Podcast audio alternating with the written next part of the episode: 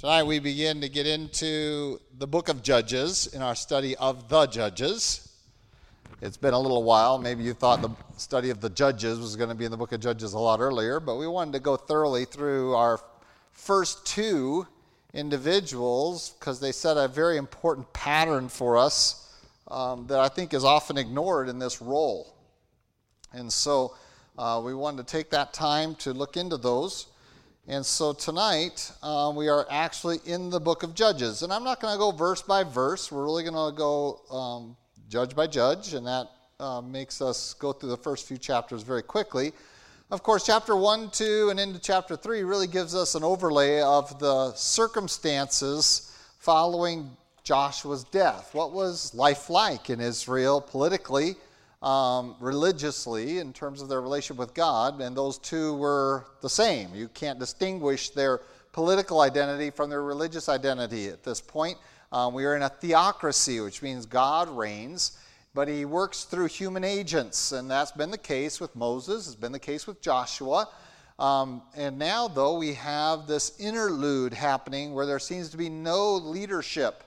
Um, but again, we're going to look at some of the time frames involved here. We're going to find that, in fact, um, there probably aren't as many interludes as we think because these are regional. Some of these judges are very regional in their uh, influence and uh, perspective. But we want to look uh, through this a little bit, and we're going to have to, uh, with our first judge, who is Othniel. And uh, this is going to be right on the heels, really, of Joshua although we are told that Joshua passes away, and every one of the generation that experienced the Red Sea and uh, the wilderness. And so everyone that had seen all that had passed away, uh, possibly with just one exception, and that would be Othniel. And so there's some question about whether how younger of a brother of um, Caleb was he. And that's really brings into question how much he had seen of the working of God in Israel um, in Joshua's generation. And uh, so we're going to start off with him. Before we do so, let's go, Lord, in prayer. Lord God, we do thank you for your word before us and for the testimony and the uh, work that you did through these men. We pray that as we study each one, that we might consider our uh, ways and how you might use uh, your people today to influence um, your church, and even our society.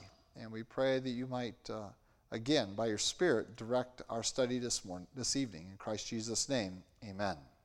Well, we are really introduced to Othniel not uh, when he becomes a judge in chapter 3, but in chapter 1. And so let's go ahead and look at chapter 1. We are going to rehearse some of the, uh, the first few chapters of Judges are going to really rehearse the aspects of conquering the land that extended beyond Joshua's life. And of course, the one that we immediately think of is Caleb. He would have been uh, the peer of Joshua, and uh, we're going to have them uh, engage in this.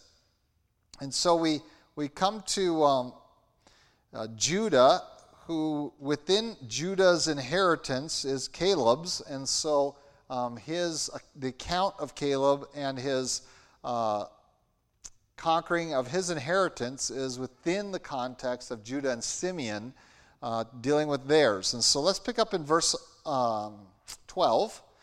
It says, Then Caleb said, He who attacks Kirjath Sepher and takes it, to him I will give my daughter Achsah as wife. And Othniel, the son of Kenaz, Caleb's younger brother, took it. So he gave him his daughter Achsah as wife. Now it was so when she came to him that she urged him to ask her father for a field. And she dismounted from her donkey, and Caleb said to her, What do you wish? And she said to him, Give me a blessing, since you have given me land in the south. Give me also springs of water. Then Caleb gave her the upper springs and the lower springs. And so this is where we are introduced to Othniel and we find some information that uh, uh, there's some conflict between uh, what we have in the Masoretic and in the Septuagint. Um, and it's really a perspective of the Masoretic really handles this in a, in a softer way than the Septuagint does. Um, and so we find, though, that Othniel takes up the challenge, and as we would assume, a pretty significantly younger brother than Caleb. But we don't know. We just know that very seldom, unless there's a substantial age difference, do they stipulate that facet. Usually it's just his brother. But this was very clearly his younger brother. Um, and so the evidence is, is likely a very much younger brother. Uh, remember that Caleb would have been up in age by this point. He says he offers his daughter, and um, and it might bother you a little bit that here is uncle going after a prize for his niece's hand in marriage, as the as uh, the prize being the city and her being the reward. Um, but not uncommon in this period of time, and uh, and did not was not fraught with the problems we have today genetically, um, because we are closer to the pure end of things, and also God's supernatural provision there, I believe, in the people of Israel. And so we have the offer up there, and uh, we find out something about Othniel, and that is where's his inheritance? Um, it's not up in the same region where Caleb's is. Uh, you might say, well, their brothers are going to be real close at hand. But in fact, Caleb is in a mountainous area. Remember, he says, I'm going to go after those sons of Anak up there. I'm going to take that mountain that everyone was afraid of when we spied out the land 40 years ago. I want that place where they talked about the giants walking around. I'm going to take down the giants. And he does. Um, but there was one town, and he just offers it up. See who's out there. Uh, kind of a, not necessarily because he didn't want to take it himself, but I believe that he was looking for someone worthy of his daughter. And puts that forward and said, uh, any suitors out there, um, prove your worth by taking out this city of the Canaanites. And this isn't, again, unheard of. Remember, David did that. Um, you're going to have, um, you know, Saul say, you know, you delivered to me so many, you know, foreskins of Philistines, and um, you can have, and so it, it's not uncommon, um, but uh, to find that worthiness. But what we find is that then after the wedding, there is this um, exchange, this information um, that Othniel is going to be to the south um, from where Caleb's going to be. And so his daughter um, has a request. And I want to read this out of the Septuagint for you because um, it reads a little differently and different, and uh, it's uh, I think the preferred one because there's a little bit of struggle here. Why, when she, it says that she came to him, she urged him to ask her father for a field, and you see a, a, uh, a marker there for your uh, side reading on my this column says in the Septuagint, the LXX, he urged her. Um, well, it's more substantial than that. So let me read verse 14 to you out of the Septuagint um, so you can get uh, a feel for it. Verse 14 says, And it came to be at the reception, that is of their marriage, Othniel urged her to ask her father for a field. And she complained and cried out from, the, from her donkey, You have delivered me into a southern land. And Caleb responded to her, What is your request? So Achsah said to him, Give me a blessing, since you have delivered me into a southern land, give me the water as well. And Caleb gave her the upper springs and the lower springs, as was the desire of her heart.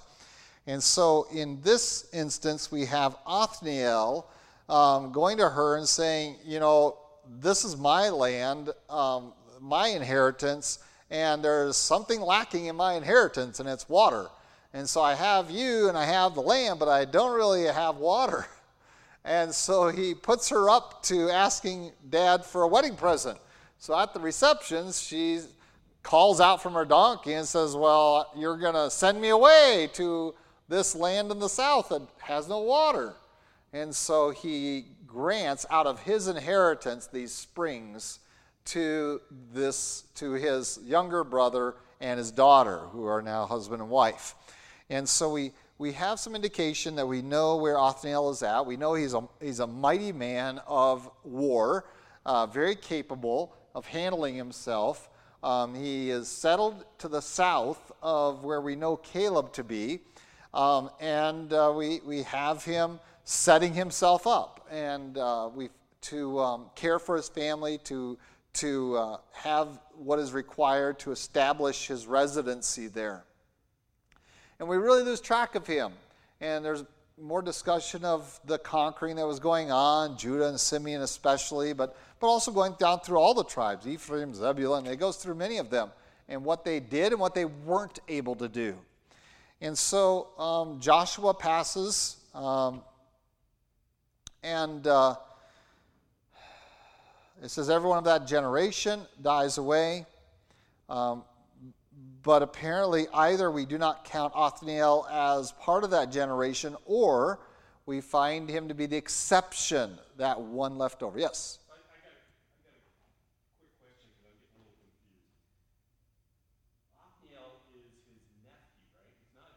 His younger brother. His younger brother's son, isn't it? Because it says, that's what it says in 13, Othniel, the son of Caleb's, Caleb's younger brother. Caleb's younger brother. So it's his nephew, right? Or his younger brother. We don't.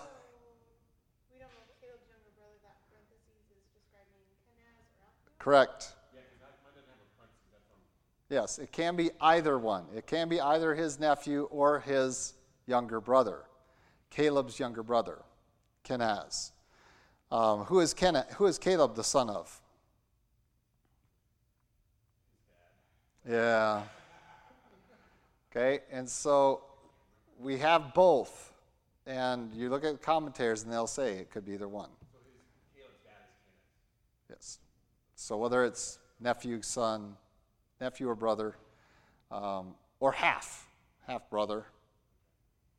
Um, but the, the whole idea is that this is this is another really he's into another generation is really the indication that we have here. Okay, and so yeah, some will say, well, this is his his um, Caleb's nephew. Some will say, no, it's Caleb's brother, and there is some struggle there.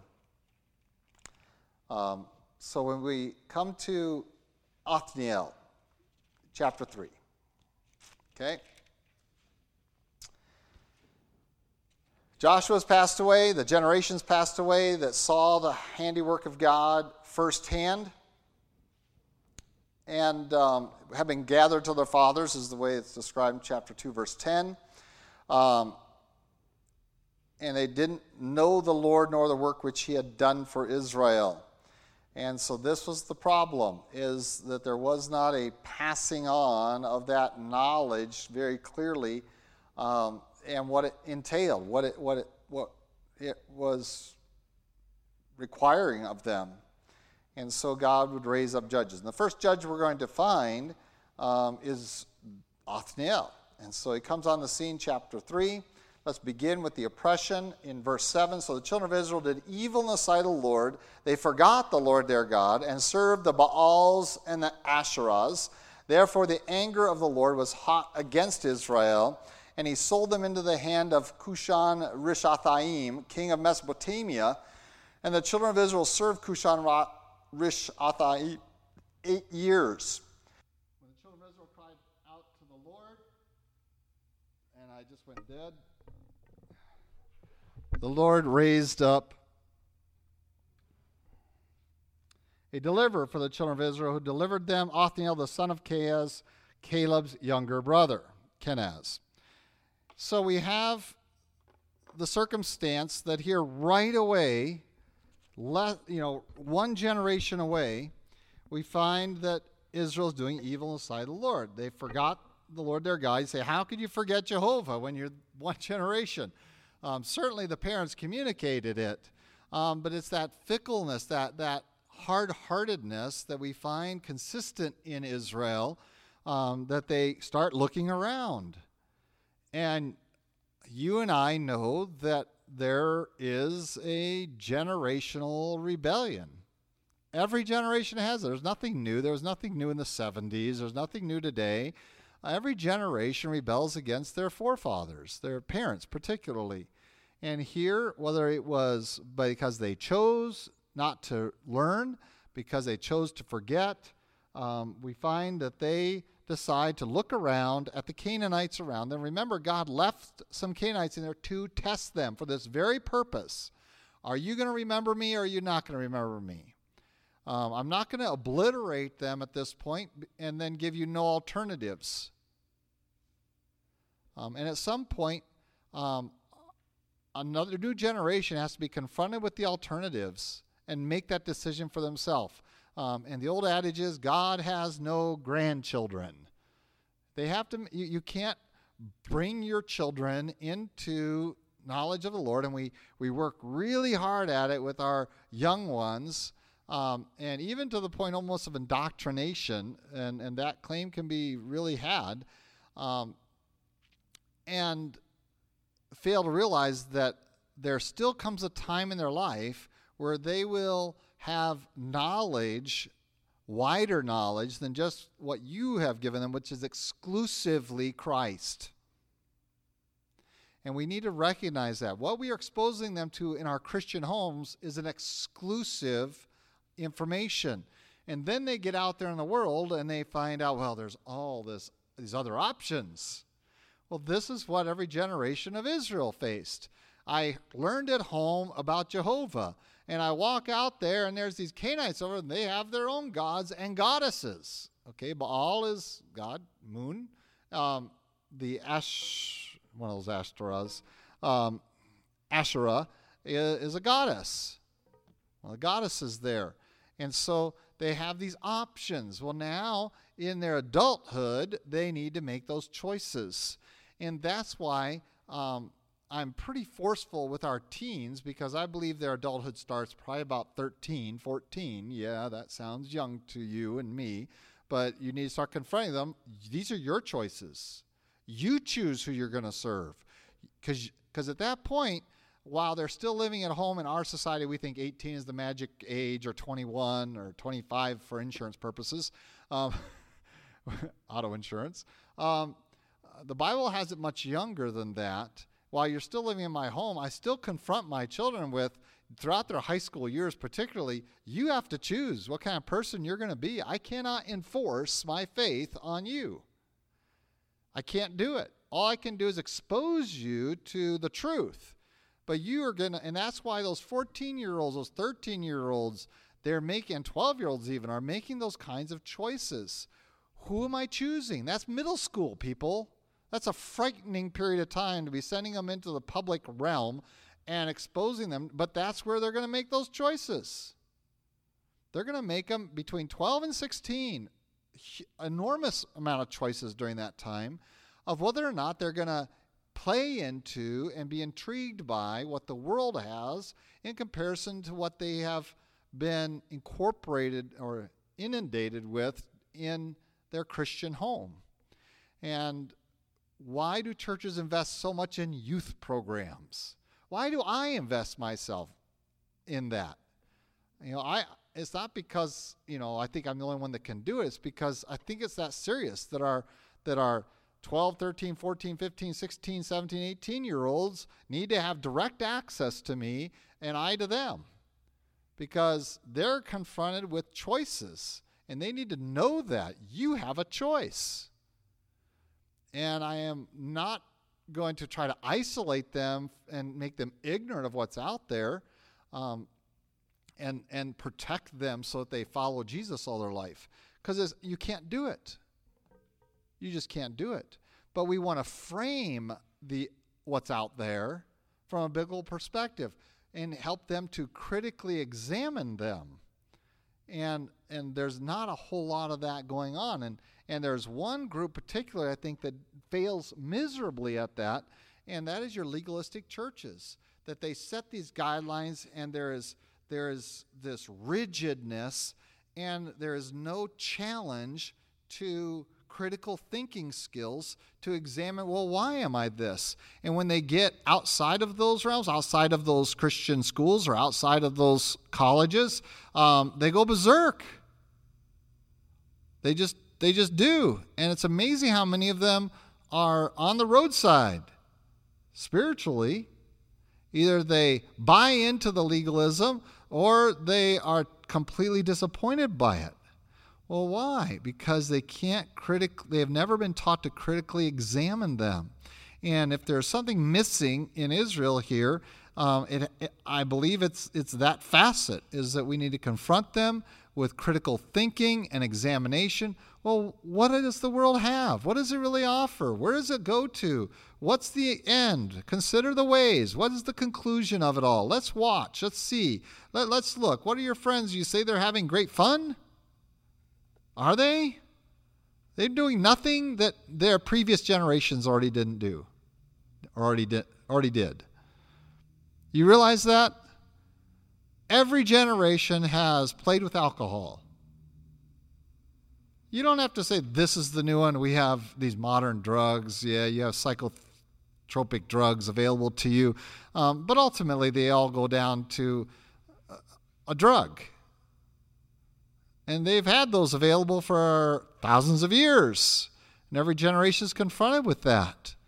And so I don't have to sit there and say, look at this generation. I can say, well, just look at people 10 years younger than you or older than you that have gone that way. What's their life like? And unfortunately, today, even their peers in middle school are already druggies. What are their lives like? And so we find that this is a this is happening very quickly, um, and we shouldn't be so judgmental of Israel and so secure in ourselves that somehow that doesn't happen here. Well, it does happen here all the time. That, that we lose a generation uh, or a portion of it um, because we have not clearly taught them not only who Christ is and what he's done for them, but why is superior to everything else. What is the superiority of Christianity? Well, is it reasonable or not? Can you explain it? Can we engage it? Um, and can we confront the the fallacies of modern science that said that you're just an advanced animal? Yes, I can do it. Easily. There is no wisdom in science today. And and we can point at all the studies and research you want, and you can pile up however many you want on either side of any argument, and they'll contradict each other. How many of you are still taking thinking statin drugs are the solution? Well, that you better catch up because now cholesterol is your friend. Did you hear that? Cholesterol is your friend. Get, the statin drugs are the wicked thing. And so this is so we need to be able to engage that. And so that don't be too critical that here one generation, bam, how can they go from crossing and conquering to all of a sudden doing evil and looking at the Baals and the Asherahs? Well, how did your kids do it? You know, and one of the things that uh, I challenge my children with, you know, you live your choices. And that's not just about, I'm not going to bail you out. That's about you have to decide who you're going to live for. Whether you're going to live for yourself, or you're going to live for pleasure, whether you're going to live for God, whether you're going to live for some other person and find your completeness in some other person. None of there's only one that will really work for them, but I can't make that choice for them. And so in that context, we come to Othniel's work, and his is very succinct. That is very short. We don't have a lot of information. We don't have, and the first three, we don't have very much, but we do have the pattern, and we do have one really important declaration in Othniel's work to his generation. And so let's pick it up here in chapter 3, um, verse 7, we just read. So the children of Israel did evil in the sight of the Lord. They forgot the Lord their God, served the Baals and the Asherahs. Therefore, the anger of the Lord was hot against Israel, and he sold them into the hand of Cushan Rishathaim, king of Mesopotamia, and the children of Israel served Cushan Rishathaim eight years. And that's really a relatively short period of time compared to some of the other ones. But for eight years, here comes this king. Now, we have a lot of struggle with this in commentaries um, because they're like, we, you know, why would he come so far um, and be able from all the way from the region of Mesopotamia, which was the Euphrates. They think in Babylon. I mean, that's pretty far off. And come into this region. And why would Othniel be selected to be the judge when he's in the south part? I mean, this guy would have had to come all the way through the north, um, unless he came down on the other side of the Jordan and came up from the south, whatever. But we find that um, uh, the Lord raised this, this Cushan up um, his name and the declaration of his uh, origins are very clear. Um, and so we can try to uh, wrap our heads around it, but we find that for eight years he gets authority over Israel. To what degree and how extensive that is isn't relevant. What is relevant is here's Israel in the land they just, their parents just conquered. Your parents just conquered and threw out all the Canaanites. And now God brings someone not a Canaanite from outside the region to judge you because you made a choice. And that choice was I'm not going to serve the God of my parents, I'm going to serve the God of my neighbors instead.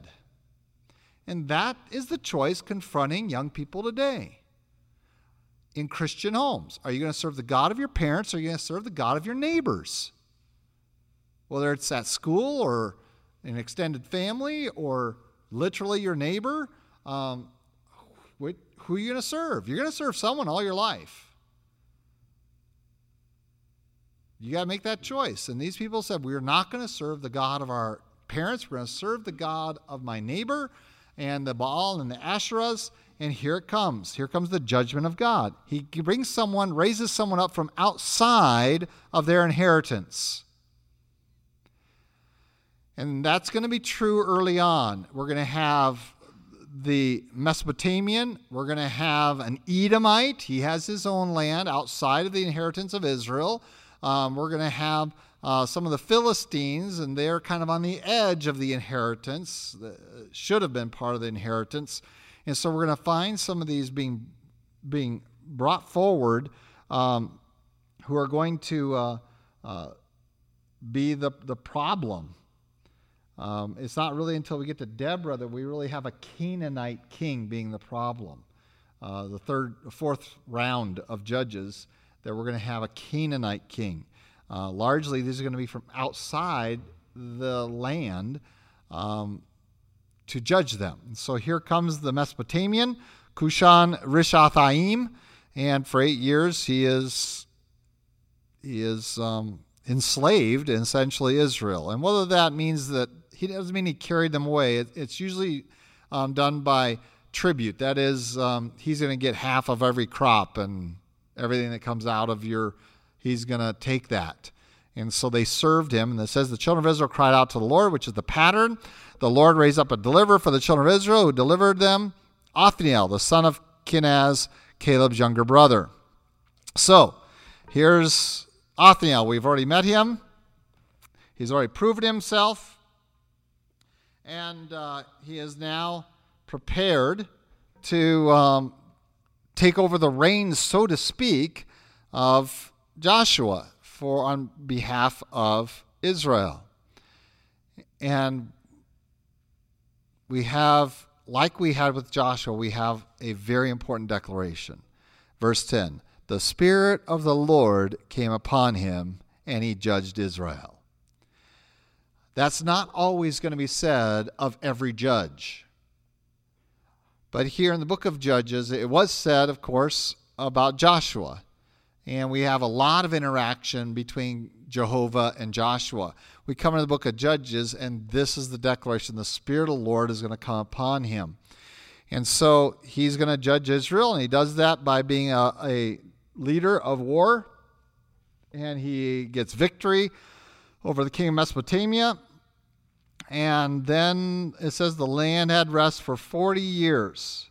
The, the balance of Othniel, the son of Kenaz, uh, life. The balance of his life, Israel's at peace. No one's going to mess with them. They have opportunity to reestablish themselves a little stronger in the land.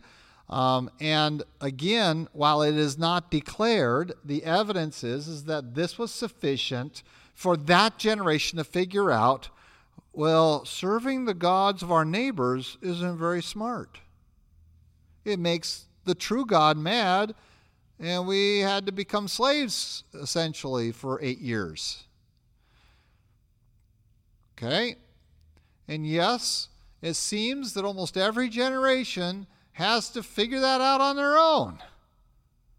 Duh. You would think eventually, as the narrative goes on, that someone will say, you know what? This happened to my grandparents, my great grandparents, my great great grandparents. They did the same stupid thing. Why am I repeating the cycle? Because you are a sinner. And rebellion resides in you, and you are sure, especially when you are 16, that you know everything. Certainly more than some old timer like me and you have to go through and learn the hard way. We use those terms. What do those terms mean? It means that you have to go through the same slaw that we had to.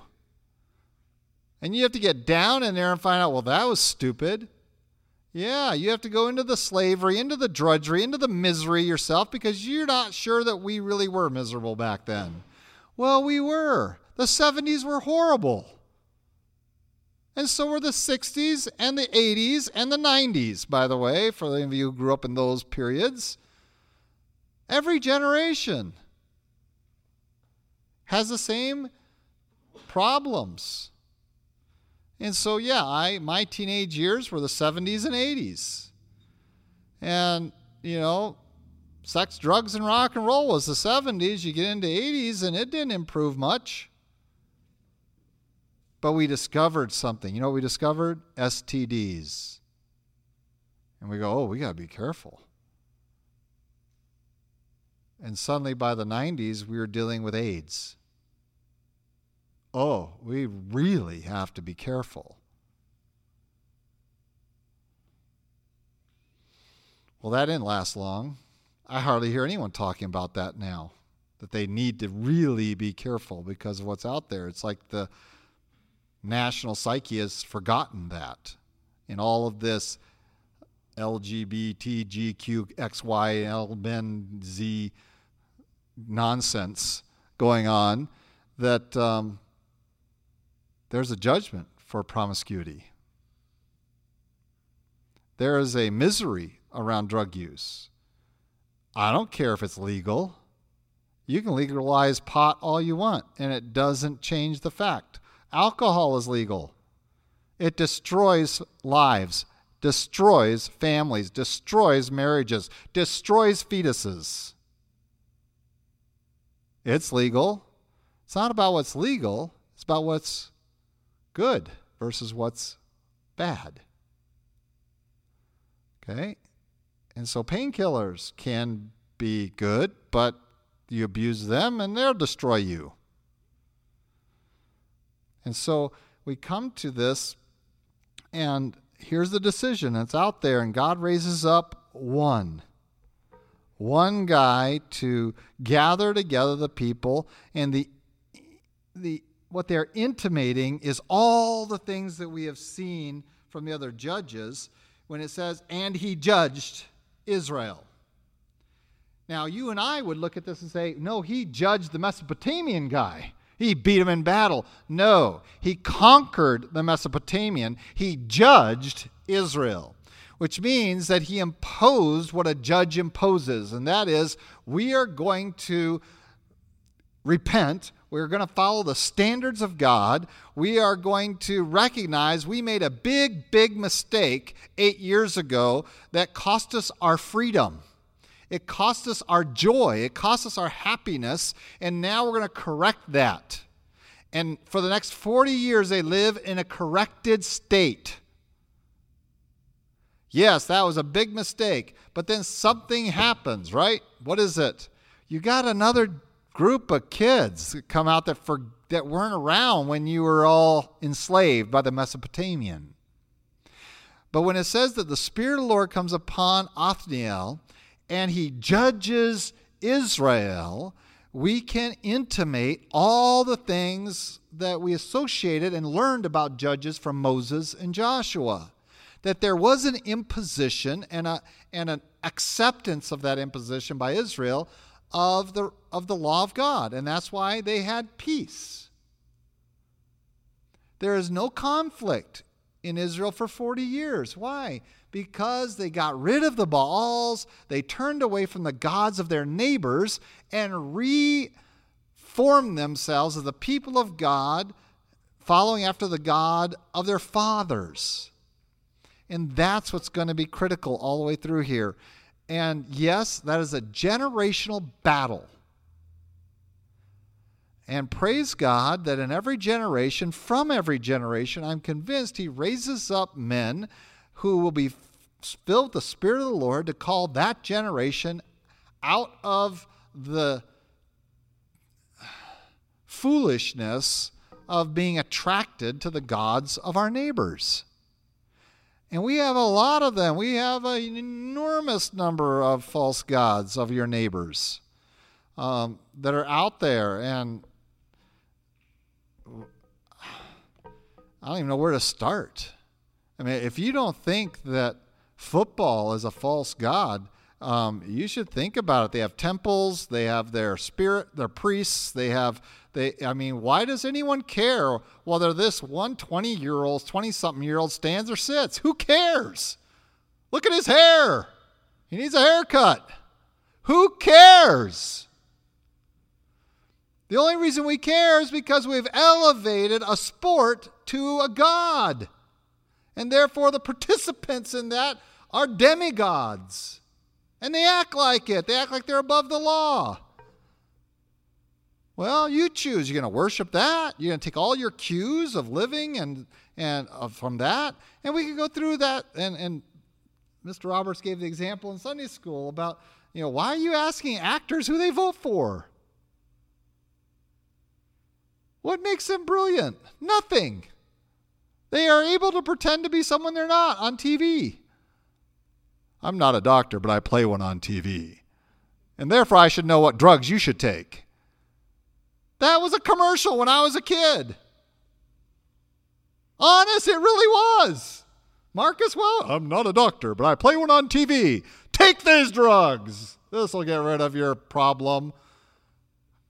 Why does that work? Because we're stupid and we think that actors are smart because they're rich. And they're only rich because we're stupid. Because we think that that's important and we throw our money at it because that's a God.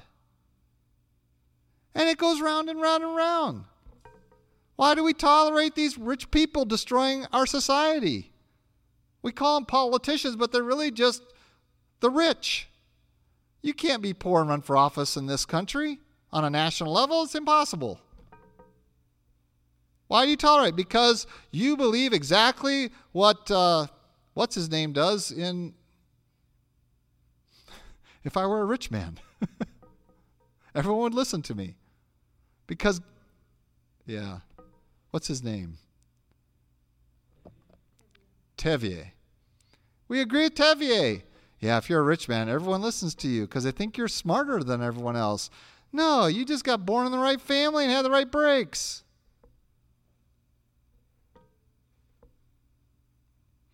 Most of them are liars and cheats, and we know it. And we don't have any other choice. We are oppressed by the wealthy, but we have made wealth a God. And so we all look at him and say, Wow, he's the richest man I know. So what? He's going to die. And that's why a movie like Scrooge is so important Christmas Carol. He's going to die, and then what? The judgment. But because we've made these false gods in our life, we listen to them. And so every generation has to go through this. And Othniel leads his generation, and he, and he judges them, but he judges them, notice, by the Spirit of the Lord coming upon him. And it, yes, it enables him to have a military victory. No one can stand against him, but it also enables him to call the people and say, listen, You had eight years of oppression by this guy because you were stupid. You forgot what your parents lived through.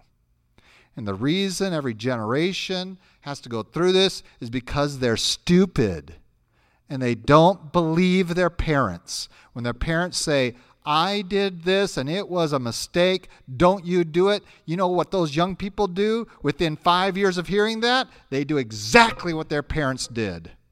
I have seen it a thousand times in my 30 years of ministry. And I've ministered in small churches and I see sins repeated. You know why? Because young people didn't believe their parents when they said this was a mistake. And you know what their statement is to the parents? The parents says, "Why would you do that?" And says, "Well, you did it." Yes, and I told you it made me miserable. Well, if it was all right for you, you did. And uh, my kid said, "You did that." That doesn't make it right. And I tried to tell you, I want something better for you. Can we learn from the, our parents' mistakes? Apparently not. We got to go make them ourselves. So Othniel becomes the one. He becomes the parent, if you will. He's the old timer. The Spirit Lord comes upon him and he judges Israel and brings them back and says, Listen, you're eight years in this. We're not to, I'm not to let you forget it for 40 years. While I'm alive, you will not be allowed to forget that you were dumb. And we're not going to be dumb again as long as I'm alive to remind you. And as soon as he passes, children of Israel did evil in the sight of the Lord, and up comes another enemy to conquer them, to subdue them. And so this is the pattern, um, and it's it was a pattern, by the way, in Moses' judgeship. Remember, he had the problem within a generation. Whoop, whoop, whoop, whoop, whoop. They were the stupidest people. How many times do you have to kill off a bunch of them before they figure out, oh, we should probably just stick to God? But they don't. From the calf to the complaining about the, the water to um, eating the meat before it was cooked. I mean, the, the manna wasn't good enough. I mean, come on, these people were horrible and then to spy out the you know all of it is just so moses was dealing with this intergeneration within one generation is that inter generationally the judges are going to be doing this transgenerationally. They're going to go from one generation to another to another to another. Um, and so we have responsibility and we take it seriously. I try to challenge our young people and a lot of you have heard me um, of, some of you weren't through that. And you heard me say, don't do this, don't do that, don't do this is stupid, this is dumb, this is going to get you. And yet I look at the kids, the young adults that have gone through our program, and I look at their lives and I see their choices and I go, well, you chose poorly. Live it. And maybe when they're miserable enough, they'll finally figure it out boy, I was dumb. Why'd I have to go through eight years, 12 years, 20 years of misery? I really just should have been serving the Lord. I knew that when I was a kid. I knew that when I was a kid. My parents told me, my pastor told me, my science school teacher told me. But I didn't believe them. And that's why God has to raise up opposition. And He only brings up a judge when they are sorry. There's only a solution when you are crying out to the Lord what have we done? What have I done? Then God will bring a solution. And don't think you deserve a solution to the stupid decisions you made. It's when we cry out to God and say, Oh Lord, how foolish we've been. Please deliver us. That then He'll raise up a solution. It requires repentance, and then God will respond with deliverance but it can't undo eight lost years for Israel. And that's going to be a brief period of time compared to some of the others. Some of the others are going to be like 20 years that they're going to be with, uh, with underneath because it takes that long before they confess and repent and say, cry out to the Lord. It takes that long. Some people go, oh, I, that was dumb and want to fix it pretty quick. Some people, it takes 20 years. And they're into their mid adulthood and going, what have I been doing? I knew better than this when I was 10 years old at Word of Life clubs. And we'll say, yeah, you did. But we had to wait till you were ready to confess this before God, to turn and to serve Him the balance of your days. And but you, for 20 years you've lived in misery. And so that's what God waits on. Waits for them to cry out to Him with an acknowledgement that they have sinned. And that's what we wait for. And we're waiting for that for a lot of people that have been through these church doors. We have a lot of people, comparatively to who's here, that are on our church discipline that we're praying. I don't know how long it's going to take, but I pray someday that they'll realize, what am I doing? What have I done? I need to get this right because I'm wrong. And then God can deliver them. Until then, it's just misery. Okay. Well, let's have a word of prayer. Lord God, we do thank you for the testimony of Othniel and each of the judges that allowed themselves to be used by you to judge your people. And Lord, we think that we need individuals raised up to judge the world, but we know that you have already conquered that. That you really need judges to oversee your people as they set their eyes, they cast their sight onto their neighbors' gods and think that they're superior, that they're more fun, that they're more attractive. And Lord, guard our hearts and our eyes. Guard our lives from thinking that the gods of our neighbors are anything but false. And Lord, we pray for our young people. And we pray that they might have wisdom from above to learn without having to experience. For truly, the best teacher is not experience, but your spirit through your word. And help them to learn this truth, that they might seek after the God of the ages and not of their neighbors. And so, Lord, keep our eyes stayed on you. That we might be faithful all our days to your honor, praise, and glory. Christ Jesus' name, amen.